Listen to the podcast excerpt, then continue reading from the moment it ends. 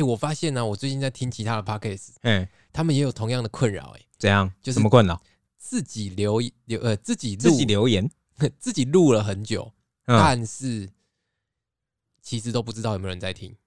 哦，对，蛮多 podcast 的，因为这个 podcast 就是看不到有多少人在听啊，然后听的状态怎么样啊？它跟它跟 YouTube 又不一样，你有做过 YouTube？不是 YouTube 上面会有点击率啊，哦，对啊，点击率是比较明确的嘛，说不定有人整天在那边点，但是没有看完。但至少也有数字啊，对那个东西是流量的证明嘛。嗯，对，好，然后我们这次要回应的留言有好几则，好几则吗？对，第一则呢是我们的瑞典好朋友，哦，我们上次录了一集回应他的那个那，个家具史嘛，对，然后这次我们就马上就有看到你的留言，哎，然后也很感谢你的支持啦我。们那时候就在想说，我们录这个好像已经过很久了，因为我们那时候回应的时候是已经很久之后了嘛，其实我很怕，就是我们录完，然后他没听到了。对对，所以我直接在标题上面写说“谢勋瑞典的朋友 有够无耻”，就是我还是觉得就是很感谢你还有在听。再来就是他可以，他有补充一下，呃，他的他对那个永兴家具的那个他们在做什么很了解。他有补充啊，就是这那除了他就是支持我们的留言之外呢，他还有特别补充，呃，这位网友应该叫做小蛇啦，嗯嗯，感谢小蛇的补充，就是呃，他的留言是说他对木头小有研究，大概可以解答一下。酸枝也是大家常说的红木，学术分类的话以黄檀为主，嘿，常听到的有芦花梨木、玫瑰木这类只有热带地区才有的很硬很贵的木头。永兴呢，也是目前台湾少数主要都在做花梨的制造商。另外呢，茄东路石榴，也就是异木相嵌的工法，嗯，对然，后他说，其实还有另外一种功法叫做螺钿贝壳镶嵌，都是快要绝迹的技艺。啊，那那个螺钿的钿是一个金布在一个田呐、哎，对，然后呃，他觉得延续技艺固然重要，但在世界潮流底下逐渐重视永续经营的情形下，嗯，是否还要继续依赖进口，并促进开发中国家非法林木砍伐的发展？嗯，我觉得是我们这代设计师跟制造者需要好好思考的。尤其现在台湾制造端技术已经有理想的品质跟不错的价格，如何不再只是一昧拷贝复制欧美品牌家具，或使用日渐稀少又昂贵的材料？最重要的是能与过去的台湾家具历史发展的价值连结，并做出当今台湾人真的喜欢并与文化背景产生共鸣的家具，是真的有一点困难。那我觉得其实他讲的这个啊，嗯，其实就是我们一直在努力的目标啦。就如何我们把我们自己现在现有台湾的呃文化历历史艺术，或是创造出属于一种呃台湾的家具设计风格。对，这其实是我们了解历史完之后发现，就是它其实真的蛮困难的，因为它要考量的点真的蛮多的。不过那一集我们最后也有介绍几个台湾家具品牌啊，对，我相信他们是有一直在朝这个方向努力。对，那反正最后我们就还是谢谢这位瑞典的朋友的支小蛇持。对，那下一则留言呢？怎样？那你自己念，不行，没有你自己念啊。满天都是小眼睛啊！看到留，言笑成那样是三小啦，什么啦？快讲来，哎，感谢不知道什么时候能毕业的烟酒生，烟酒生就是研究生的意思吧？哎、对，烟酒生就是研究生的意思。啊，对，烟酒就是你不知道这个这个梗吗？嗯，就你只要是研究生，你就是烟酒不离手啊。哦，原来是这样子哦，因为我没有读研究所嘛。哎、不是，就是我们只要念过大学就知道，那些学长都会自称是研究生啊。哦因为我们可能要学陪教授抽烟，陪教授喝酒，出去应酬。有的那时候我跟学长没有很好吧？你那时候跟学校任何人都没有很好。啊，你继续讲啊。哎，他是留言写说哦，好像有点设计，有点生活，还有点哲学，然后希望我们可以继续做下去。然后他最重要的，他说 P.S. 小眼睛好可爱，谢啦。怎样不讲话是怎么样？OK，好，那感谢这位朋友啊，感谢这位朋友的五星加持啊，谢谢对对对。你说这辈子终于有人喜欢你了，是不是？哎，没错。你们只是还没看到他的长相而已。哦，就像那一级玩家里面讲的，你现在根本不知道他是男的还是女的、啊？一级玩家那时候不是里面有个桥段吗？对然后就是那个男主角晕船啊，对然后他很喜欢那个女主角嘛，对然后那个旁边有一个很很壮硕的那个角色，他就跟他说：“你不知道他是不是芝加哥住在妈妈地下室里面的胖肥宅这样子？我现在看起来我不知道男主角有没有晕船，但我看你的样子，你看到留言你就晕船了。然后还有一个是比较复杂的一个问题哦，就是有一个听众他来信询问了一下，他的信件内容以下是这样啊，就是他是一位叫做狗狗的听众，哎、然后也感谢你的留言。呃，他的留言内容是聊一下关于台湾设计真的有前途吗？发现台湾的设计都是形随机能而生，这真的有灵魂吗？嗯，这样。这问题好沉重。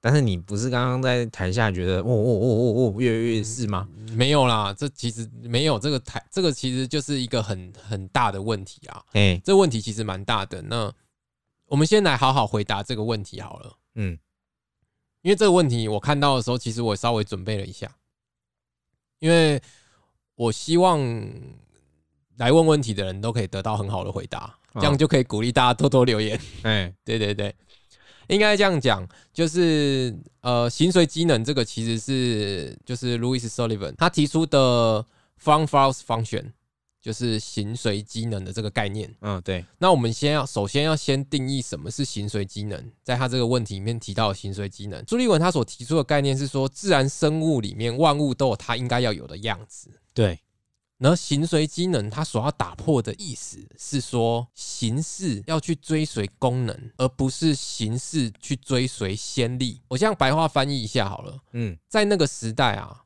为什么会有形式追随先例？是因为有人告诉你建筑应该要这样盖，哦，所以他才会这样子做。嗯，当时提出的形随机能，其实它的意思是说，当这个机能性决定的时候，它的外观其实也决定了。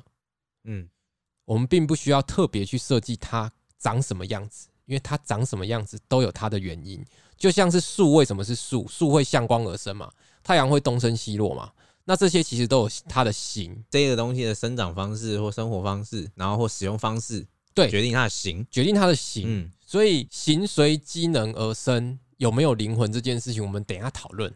但是，呃，在形随机能的概念里面，其实它不一定决定了有没有灵魂，它不是去定义它应该长什么样子，而是应该去深入研究该怎么样子被使用。嗯那就是形随机能。那形也不是重点，而是它自然就会成为那样的形。那再来就是我们谈论到我们的本业，也就是室内设计。设计就是找到最好的方式去解决问题，对，才叫设计。就是解决一些问题才叫设计嘛。设计跟艺术两者不同，是因为艺术可以被无限诠释，但是设计不行。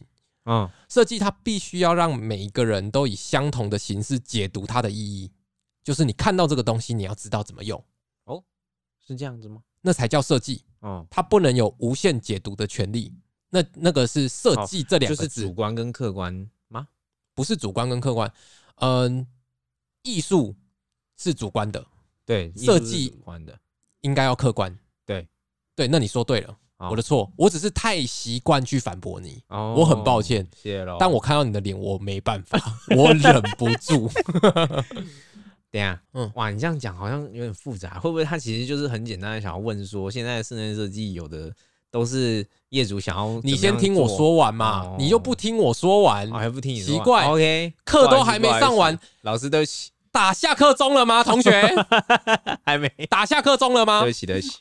好，老师继续。好，那回到我们室内设计，嗯，你身为一个室内设计师，当业主来找你的时候，业主有自己的人生体会，他有自己的好恶，对，不论是色彩、样式、它的空间大小，或者是它的形体应该要什么样子，他都有能力对他都有他自己的。特色。不要一直接我的话，等等，来，不想听你讲完，这样一直想要把它接完。还没下课，他都有他人生所带给他他喜欢的东西。嘿，那再配合上第二个元素，也就是现场的基地现况，对，也就是平数的大小，它的现场的机能性的问题，水电、消防管，或者是它的天花板高度实际的问题就是现基地现况。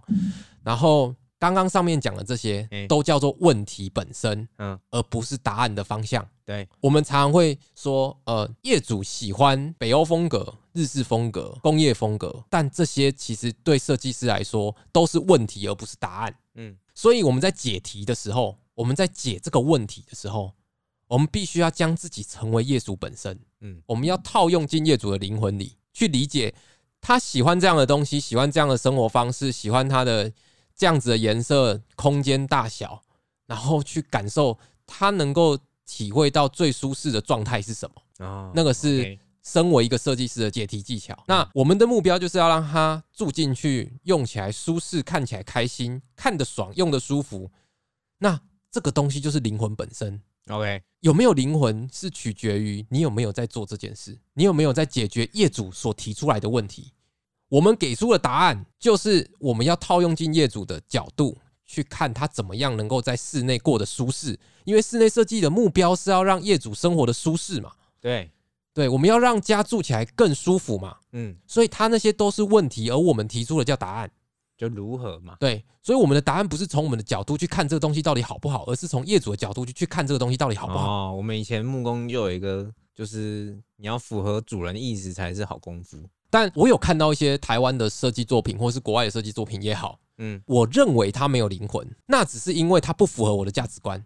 哦，因为你没有遇到这些问题。对我看到这些作品，我认为它没灵魂，代表我不喜欢它嘛？对，那只是因为它不符合我的价值观。嗯，因为我不知道他的问题是什么，所以我不能确定他这个答案到底对或错。哦，对，我不知道他的业主喜好啊，我不知道他的基地现况，嗯，你只看到成品嘛，我只看到成品，你只看到答案而他这个答案不符合我的价值观啊。啊、但是前提是你真的知道问题了吗？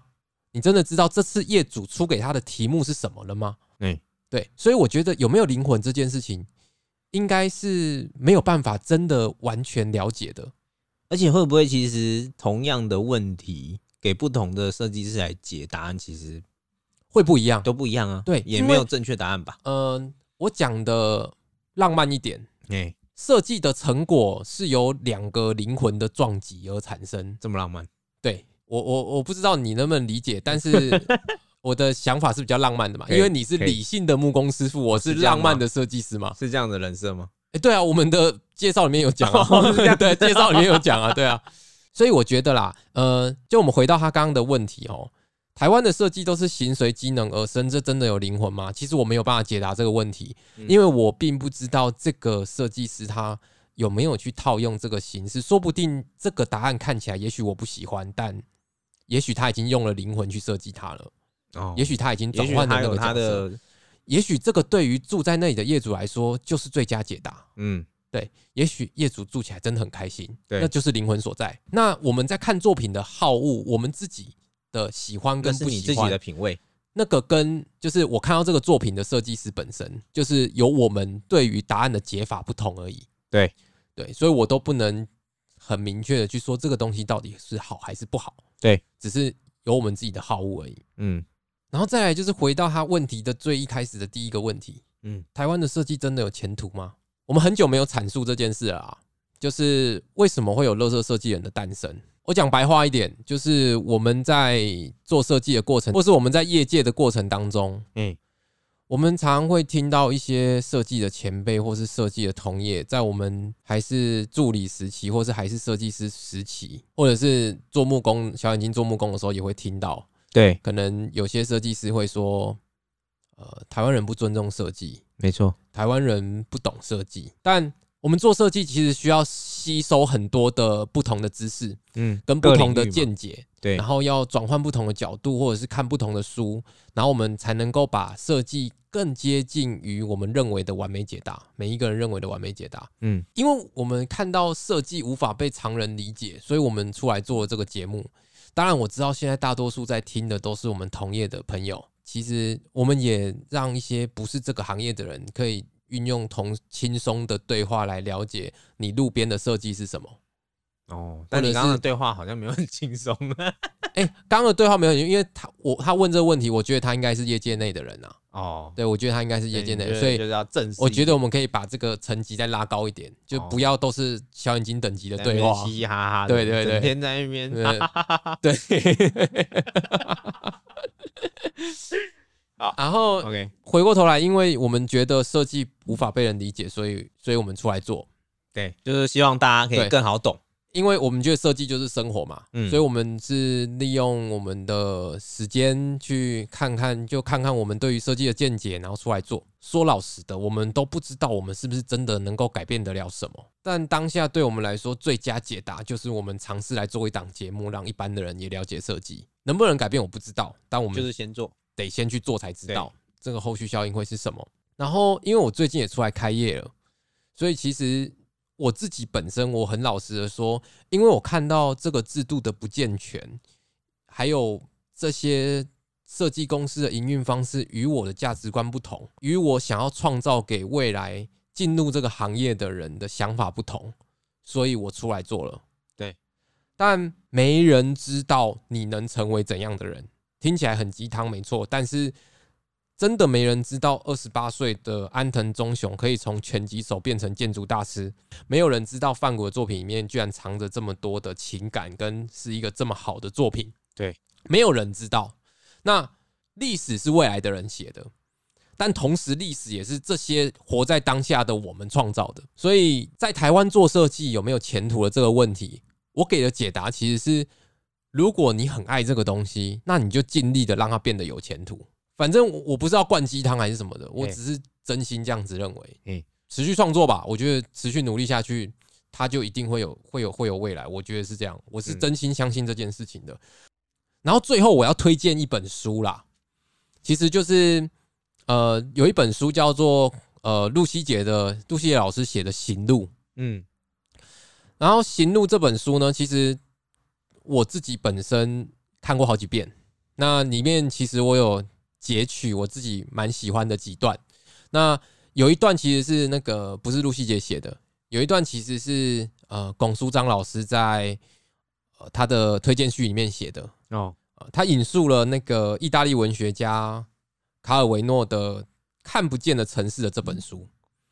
那个这个文学家他在《看不见的》这本书里面形容城市这种东西是，它是一种唯物与巨观之间秩序原型与形态的衍生，也是一个随着时间更迭，同时向内在隐匿秩序，却同时向外在有机网络繁衍的城市想象。也就是说，城市的这个东西的生长，它除了里面的人文变化，这是隐匿内在的，它会形成一种秩序，也许是街锅的秩序，里面人相处的秩序，但它同时又是向外不断的做机能性的发展，就如同你的形跟机能一样，我们不能一昧追求形，否则那叫艺术品。对，我们不能一昧追求机能，因为那个没有美感。对，那设计这个东西就是将形与机能两个融合在一起。那为什么我会推荐《行路》这本书？是因为《行路》这本书它其实不是在教你如何发展形态，你并不能够去抄这本书的形态去创作出什么设计，对但它可以帮助你去思考形态是如何产生，以及为什么要产生形态。嗯，我觉得这本书很棒啊，就是它获给我获得很多东西。然后以上有点啰嗦，但是我希望可以有尽量解答到你的问题。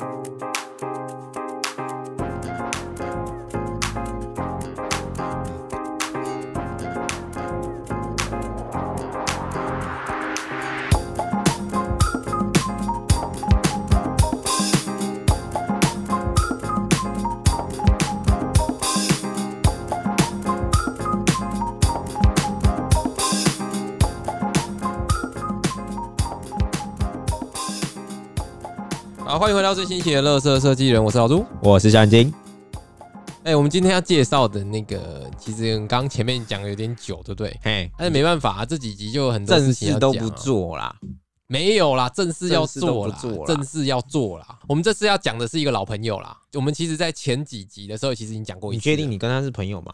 你上哎次是我的记忆的反方哎，记忆里的好朋友啦？因为那时候哦做节目还在尝试嘛，哦，还没有变得这么世故嘛，哎，对不对？现在人家有名要来蹭，就对了。没有啦。我要把主持人换掉。然后反正这一次要介绍的这个馆呢，是在永安渔港的海螺馆。在其实其实他现在好像很少人叫海螺馆诶，就是大家的关键字都会搜寻永安渔港，它好像变成永安渔港的一个代名词，就大家都会问说，哎、你最近有没有去去过永安渔港？那个很漂亮哎、到底是哪来听到这种声音啊？你是有幻听啊？的？哎，不能自己脑补一下哪？里会有这种抓马给你听啊？没有啦，就是我大概因为我在网络上查，对因为我，们要做一下功课嘛。嗯，啊、你听然后我我只要，打海螺馆，对你只要提到海螺馆三个字，你就会听到声音。你就会听到抄袭。哦，对，你的你只要提到海螺馆，这也是它的关键字就是抄袭。这也是我们之前为什么会提到它的原因嘛。对啊，对啊，我们前阵子就是在讲抄袭的事情。对，那一次主题是放在抄袭，对但它既然都已经盖出来了，对，那我们就不要讨论这个问题了。对，我们就既往不咎。那既然你今天你的是哪根葱啊？对谁？你说谁？你说我们吗？对啊，我就放过你啦。嘿现在我就放过你啦。哎，反正我们觉得眼见为凭嘛，实际上就是这样啊。盖出来还是爱啦，我们也是去了啦。哎爱不爱我不能保证。哦，你不爱是不是？哦，你不要定义我，我现在处于一个非常世故的状态。不要不要想要征询我的任何对你的认同。好，OK，好，反正海螺馆，我们还是觉得我们还是去一下好了。对，不要说它陷入了抄袭风云，然后我都没去啊，我就在那边那一直边嘴，有人在凑，不要，我觉得不要这样，嗯，我们还是去一下。对，那其实海螺馆，我们可以就是稍微简介一下，反正永安渔港它主要是在桃园市新屋区啦，嗯，它算是一个在，就是我觉得大家说不定对那个有一个叫做草踏沙丘比较有印象，就是台湾有一个地方看起来超像在撒哈拉沙漠的，我念错吗？撒哈拉沙漠为什么会有？就是它那边附近有一个地形，就是很像沙漠，哦哦哦，它就是哦整个很很大一区都是沙子这样子。对，好像以前是海水浴场吧，然后之前有一些那种电影啊，就会在那边取景。取景对对对，因为那边很特殊，然后风很大嘛。对而且我们那天去的时候，路上都有很多风力发电。哦，你说风力发电的那个旋转的那个，对对对，所以有可能就是这样子，它风化严比较严重，所以就有沙漠这样。好啦，反正不是因为风力关发电的关系吧？不是是因为风很大吧？是因为风很大。你这个前后逻辑没讲没有，我没有说是因为风力发电。OK，你不要随便定义我。好，我也不要随便定义你。哎，没错 OK，然后这个渔港呢，它是全台唯一以客家族群为主体的渔港，对，客家人的渔港啦。对客家人的渔港，哎，我不要有什么意思不要有危险发我言，没有什么意思。他啊就是是客家主要生活的族群是哎客家人啊，对对对对对，没错。那就是为什么是海螺呢？海螺，海螺就是因为他们以前在就科技没有那么发达的时候，大家就是用捕鱼的嘛，对，然后他们捕鱼的方式，我自己觉得啊，有点像是我所知道的捕螃蟹，就是以前我们捕螃蟹不是都会拿那个以前我没有捕过螃蟹，你没有捕，过螃蟹，我没捕过螃蟹啊，我也没有捕过螃蟹，因为讲的好像你身临其境一样。你不。要每次都戳破我。好，以哎前这样怎么做节目？好，以前你们做你们捕螃蟹怎么捕？哎以前我们捕螃蟹，对，就是用一个很像蛇笼的东西，也嘿对也不能说蛇笼嘛，嗯，它就是一个网状，然后套在圆圆的那个钢钢圈上，长长的笼对，子这样长对对，吗？然后它可以嗯。收起来，对，然后可以打拉很长，然后里面你只要放一些，他们说就是台语叫做草抽啦，就是你放一些，有腥味的腥味的东东西对，然后你让它放着，可能放早上放到下午，对，然后它可能就会有螃蟹跑进去，他们就是哦，因为他们吃这种腥臭的食物嘛，有点像是鱼肉，以前的鱼肉就是进得去出不来嘛，嗯，对，没对，错。然后他们就去收，对，然后他们也是，他们捕鱼的方式就是先船东会先出去布渔网，就是撒，嗯然后他们会观察说，就这也是一个专业啦，对。他们会观察说，哎、这个鱼鱼的游向是怎么样啊，然后它该怎么丢，怎么引诱他们啊，可能像是涨潮退潮的感觉吧。哎、，也也有有一点也有可能有一点是涨潮鱼会进来，然后退潮的时候鱼会出去嘛。对对，大概大家大概有个印象就好，因为我们也不是海洋业的哈，OK，哎，对，好，你就是掰不下去对，了就，掰不下去。好，你你继续讲。嘿，好，反正简单说，反正布网啊要收嘛，啊对收的时候嘞，嘿，他们就吹海螺。就吹海螺，以前有一个海螺，就是特定品种，好像我印象中好像叫大法螺吧，我不知道大法螺，对，大法师的大法，嗯，大法螺，对对对，大法螺。但是听说现在好像已经很少了，看不到，嗯。嗯嗯就是它很大，很像是那个。好，不要再掰了，反正就是 没有它可以吹出一个声音。对当然我自己没吹过，我也不知道它到底有没有真的有这个声音啦。对，所以反正他们这个那个声音是怎么样？我怎么知道？可能嘟嘟吧，因 为要打仗了，不要，嘟嘟不用，太活泼，不用。看有够智障，好，你问我就答喽，我就好奇，我以为你有查到嘛？你问我就答，谁会有办法用这种撞声词的东西啊？就是大法罗是类似哪种声音嘛？所以你你听起来像是你没有，我没有听过啊。哦，你没有听过？我我们感觉起来应该像是号角的感觉啦，就是你们会听到那种可能像是共鸣的声音，可能就是有一点声音吧，对，有点共鸣的声音，至少可以确定它说不定是浑厚的声音，不然大家怎么会？反正他就是一个号召渔，就是所有人听到这个声音都会号召所有人来一起拉这个网子。对。啊，然后到那时候就是会有一条绳子嘛，到岸上，就是它也不限限定说是男丁还是什么，反正他就是你只要村子上能够出力的，你只要是人，可以去扯动那个绳子，对。你就是拉一下，就是意思一下也好，你哦。就可以分到那一次的渔获。哦，可以混分哦，哎，可以躺分就对了，就是我只要我有去摸到绳子，见者有份，哎。只要你有去碰，都可以分得到鱼，哎，对，就算是一个这算是客家人的一个慷慨了。就是团结啦。哎，对，我觉得你讲慷慨有点危险，我哎哎，我们把目标放在团结的客家村的感觉。OK，对对，好，我一直你这个要觉得你有删掉吗？危险，这段不会删掉。不要啊你等着被告吧你。要被揍了。OK，这是一个他们的客家文化，叫做牵竿文化。虽然我也不知道那个字是不是念纲，就是一个牵手的牵，然后一个竿呢，它是上面一个四，一二三四的四个国字，然后下面一个古。牵竿文化，大家可以去查一下。嗯我觉得大家如果想要查到这个词呢，你就是去打台湾桃园新屋客家渔民，就会找到了。对，这就是一个关键字，他们一定会出现牵竿文化。OK，、嗯，就我们刚刚听完简介之后，嘿，回到这个海螺馆的外观跟整个空间的形式。你确定还要提它外观？当然，当然，我们就是一律一律直球对决嘛。我觉得其其实它它的外观，我觉得很值得注意的，就是它都是没有梁柱，它都是靠板，然后靠曲面。对就是在这个力学上啊，还有它这个造型上，嗯，诶、我们前面提的形随机能而生，可以扯上边吧？可以扯上边 来扯。哎、啊，你没有要帮我接吗？我想说可以帮你扯一下，然后我以你就接上。为我想说，今天你蛮想扯的，今天让你扯啊。其实，其实我不觉得海螺管它可以跟形随机能或是机能随行这两个概念去扯上边啊，哦，因为它其实就是一个仿生的状态嘛。嗯、仿生就没有所谓的形随机能或机能随行的问题。哦，也是，那那仿仿生的形状呢，其实就是它去模拟这个外形的形体里面，看里面的功能可以做什么嘛。这个海螺馆其实它的主要功能其实只有一楼的区域是内部会有一些小型的做一些展览，当然我们去的时候是没有开放啊。当我们去的时候，它算是有点像是试营运吧，对，它算是内部空间没开放，没错。那它的二楼平台，也就是关系平台我们看到的那个区域啦，嗯其实都是一些开放性的就是开放性的空间地景艺术这样。对，都算是地景艺术，所以其实也没有什么机不机能、功不功能的问题。对就是至少这个这个方面现在没有办法评断。对，就是因为现在里面其实都还没有什么真正的活动出现嘛。哦，其实我们其实我们去看，其实只是想说，哎，我们还之前好像有聊过聊到他抄袭的问题。对，那他既然现在已经盖好了，不如我们顺路过去看一看。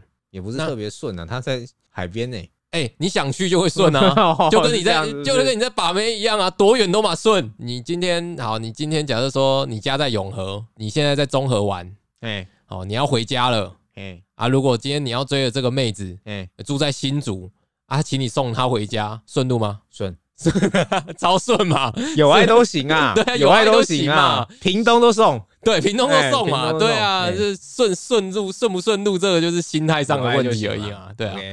所以我们要顺路去了一下啊，哎当然就是想去就去嘛，然后就发现其实我们撇开呃这个建筑物它本身到底设计的怎么样，或是形式怎么样，但它的确是一个蛮适合放空的区域，因为它的自然价值本身就很高啦。因为它尤其就是它的，我们去的时候刚好是夕阳西下的时候，它那个地方就是看夕阳啊。它其实整个建筑，你要说它是艺术品，也是我觉得也是可以，因为它其实是跟它的整个地景合在一起的。我们从正面看，它就是建筑本体嘛，但是你进到建筑之后，它后面有一个沙丘，对就就是有一个小山丘了，也不是算沙丘，嗯，它就是有草坪，然后有一些道路规划，它就是随着这个地形而而生的嘛，嗯然后就绕到后面，你绕到后面再往上爬，就会到它原本的防坡体。对你到防坡体上面，外面就是外海嘛，所以它的景色自然景色是很就是很丰富的，你可以把它当做是一个有点像是关系平台这样子。嗯，但我我觉得大家不是要听这个，嗯我觉得大家现在只想要有那种见猎欣喜的感觉，他们只想要看我们是不是会说人家抄袭。但我现在我就直接破题好了，哎呃，在我们查过他的资料之后，哎，跟去现场看过之后，我认为他没有抄袭，我真的可以这样认为，我觉得他没有抄袭。怎么说？因为我觉得，在我看那个设计图面上的形式跟真正展现出来的样貌，我觉得也许它陷入了抄袭疑云，但我去现场看过之后，我不认为它是一个抄袭的作品，它不是一个百分之百还原的作品。哦，那它一定有，还是有因为一些在地功法而改变嘛？不是不是改变代表你认定他抄袭而改变，学长，哦学长对不起对学长不要乱讲话啊。哦，对，我的意思是说，它的形式的顺畅度的确有因为一些地形再去做设计。对，那今天你要论它抄不抄袭，就是其实很直观嘛。嗯，有的人认为它是，那他们一定说不是。那我们一直一昧的说它抄袭，不如去看看它到底跟在地有没有真正的关联。嗯，那我们看完它的概念，就是跟海螺有相关。的确，永安渔港是一个客家村，的确他们有吹海螺的这个还有一个民俗习惯。文那化背景在后面。它有一个连接的点出现，嗯，那它又以海螺的外观来作为形式上的发展的概念。那我觉得，而且的确也像他们所谓的大法螺，对，的确也是跟大法罗长得一模一样。到底有没有大法罗这种东西 也不确定。对在那边一直讲，查应该查得到啦。哎对但我我一直觉得你好像很喜欢大法罗这三个字，就觉得讲出来很爽哎。为什么啊？然后我在近看的这些设计之后啊，其实我我觉得这种东西就是你在看细部的时候会自己去脑补一些东西啦。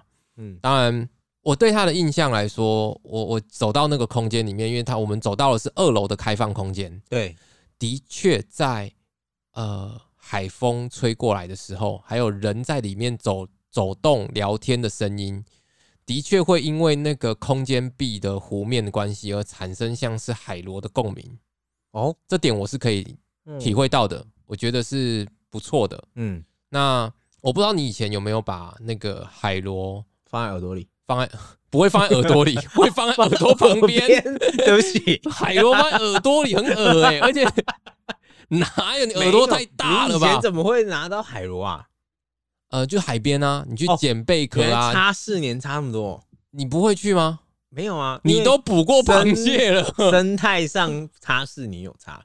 嗯，我那时候只能看到寄居蟹，哦，就是寄居蟹那时候因为卡通都会带给大家说，你把那个壳类的东西拿起来听，塞进耳朵里。不是大家都会觉得说，就是给大家一个印象说，哎、你把它拿起来听会听到海的声音，对，然后大家就会把壳拿起来听。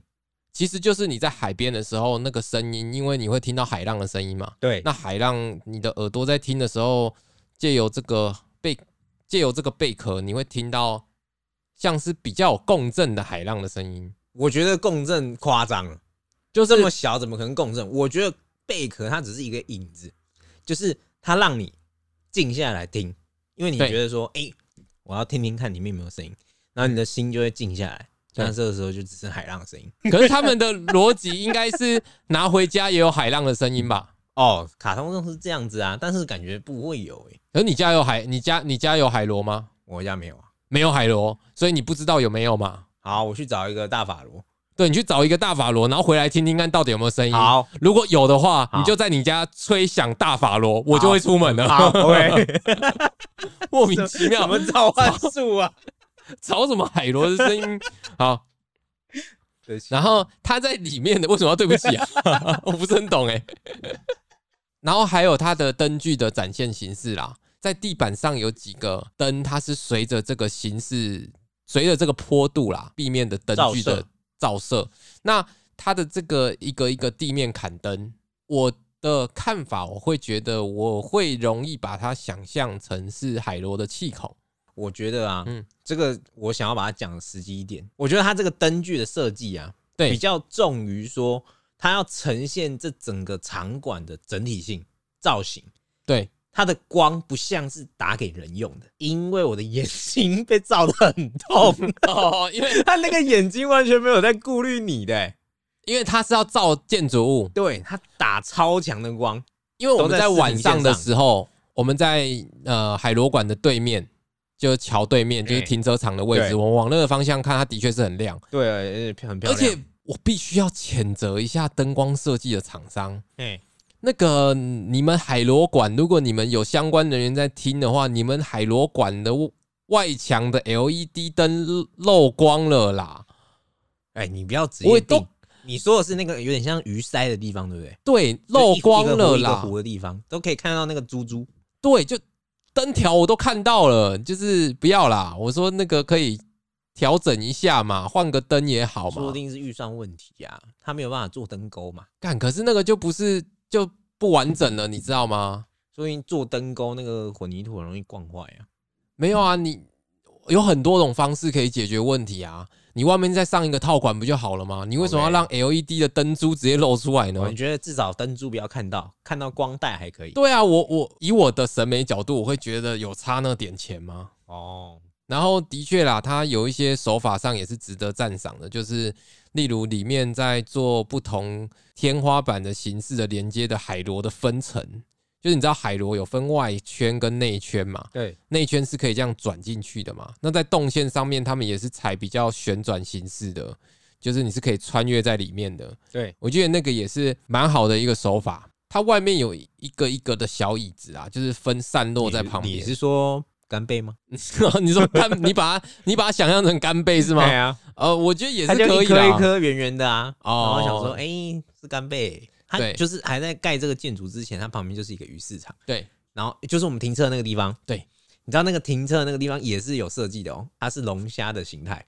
真的假的？真的，但我看不出来。哦是哦，你当我以为你是当下看出来，因为哦我看不出来，没有没有没有我没有感觉是它那个龙虾的形态好像是对指就是我们要远观，所以在这一个场馆还没盖出来之前，对你是不可能远观的。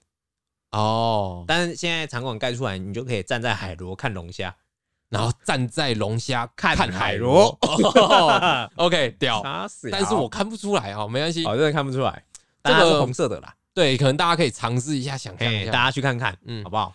然后算是跨港大桥哦，跨海大桥跟建筑物的先后关系，我觉得不错。怎么说？哎、就是我们在跨过这条大桥的时候，其实我们的视觉都会放在出海口的位置，或是里面这些船屋的位置。那等到走出这个走到海螺馆那一侧的时候，其实它的视觉感上，我觉得像是那种呃，你往上看，然后突然一个大海螺出现，哦那种震撼感有点像是那种以前的那个童话故事，就是你会突然看到一个巨人躺在海边，然后你走到他面前的时候，那种震撼感嘛。一个大海螺，你的 你的童话故事的结构怎么好像跟我童话故事不太一样？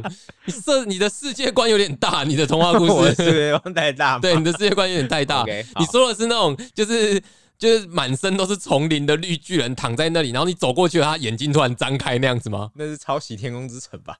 我我是说我是说你刚刚的你刚想的童话故事《格列佛游记》看你们，你不要一直在那边打断我们的节奏啦 好，。对不起。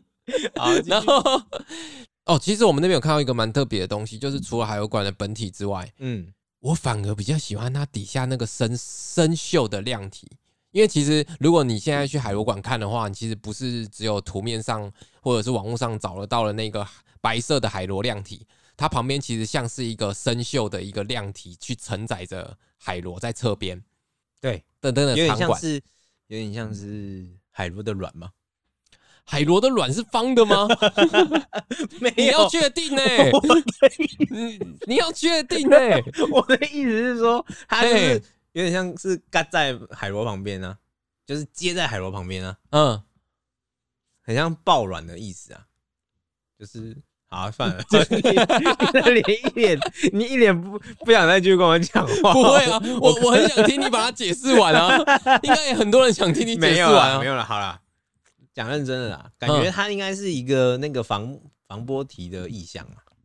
哦，你说如果真的硬要想象的话，它不是真，就是它不是正的方量体，就是它每一个方形的面呢、对方形不是有六个面吗？对，它每一个面大家都是在拉一个对角线，然后在对角线再折一个凹痕，就有点像是那个消波块的那种感觉。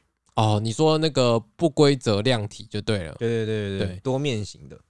但其实这次去啊，我有一个感觉，就是我必须得老实说，我觉得细部没有做得很好。哦，你说那个弧面吗？嗯，弧面的衔接的角度可能没有那么顺，对然后我觉得跟他们的工期很短可能也有关系。也有也有可能啊。嗯，但我想要提提供的一个看法是说，当然我们可能会在网络上看到，或者是你今天是因为听我们的节目才知道海螺馆的，对，然后或者是我们看到一些报道说它是抄袭是什么，对，但我觉得那个可能都是，嗯，跟我前面讲到的一样，就是做设计跟看设计跟生活这些事情，它都没有一个是绝对完美或者是绝对不完美的。对，所以就就连这样子的海螺馆，我觉得我们都可以获得一点什么。生活本来就是到处都有它原本就在那里的东西，只是你在更用心的去看。哦，我觉得应该这样讲吧，生活要多一点品尝吧，就是你要你又在那边给我下 slogan，到底哪来那么多 slogan 啊？就是生活要多一点品尝。没有啊，大家现在生活就像囫囵吞枣啊，哦，好，你只有你在囫囵吞枣，一口一个汉堡，没那不是所有人都跟你一样好吗？哎，只是我我干脑到底脑袋装什么？要打乱节奏。好，没关系。哎，OK，哎，反正那不是重点，重点就是我我是觉得，我觉得好啦，我觉得生活多一点品尝蛮赞的啦，好，蛮赞的，谢对啦啊。好，那不管它是好的设计或不好的设计，哎。我觉得都亲身去体会一样，在在你觉得不好的东西里面去找找看有没有什么好的东西。就或者是都是大家在讲，你一定要自己看过啦。对，然后我会我会呃，我的方法我分享给大家，就是嗯。今天假设说我去了一个我主观意识上我觉得它很丑的地方，哎，我一样会去找为什么它丑，哦，我一样会去我觉得这对一般人来说不容易。呃，我现在分享的是给就是做同样做设计的朋友，哦，我会去思考为什么它丑，嗯，就是它在我的意识上面做成造成了什么影响，是因为什么而让它变成丑？哦，那如果是我，我会怎么处理它？如果是我我看到这样子的基地，它的灯光优势是什么？就是一个思想练习就对了。一个思想练习，它可以越来越快速的，就是因为你不知道你会遇到什么事情嘛。那嗯假设说，我觉得最可怕的其实是停止思考这件事情。哦，对，对，如如果你今天你去到一个地方，你不喜欢它，然后你就是觉得我卖讨我讨厌它丑，丑死了，我停止思考了，我没有去我没有去思考为什么它会这样，为什么我会那么废物嘛？对。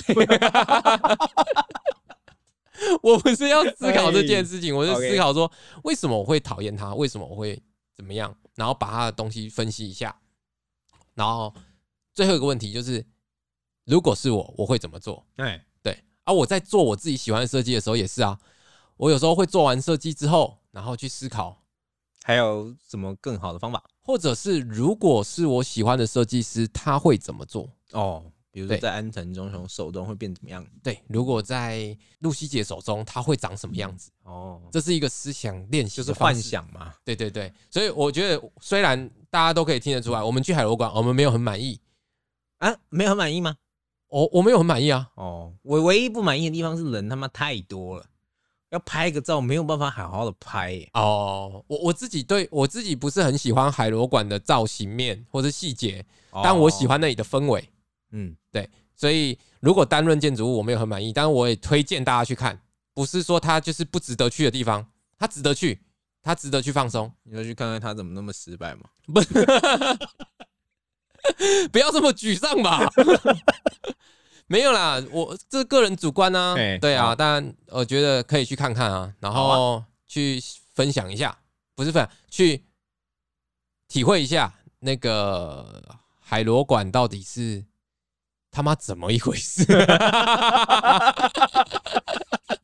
最终还是负面的嘛？没有啦，没有啦，就是去看一下啦。如果是你，你会怎么做？嘿，对，去那边想一下，放松一下。如果是你，你会怎么做？没错。好，那今天的节目就到这边。然后，如果你喜欢我们的话，也欢迎你们订阅、按赞、留言或是赞助我们。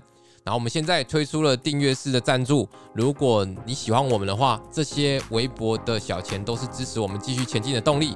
那今天的节目就到这边，我是老朱，我是小眼睛，大家拜拜。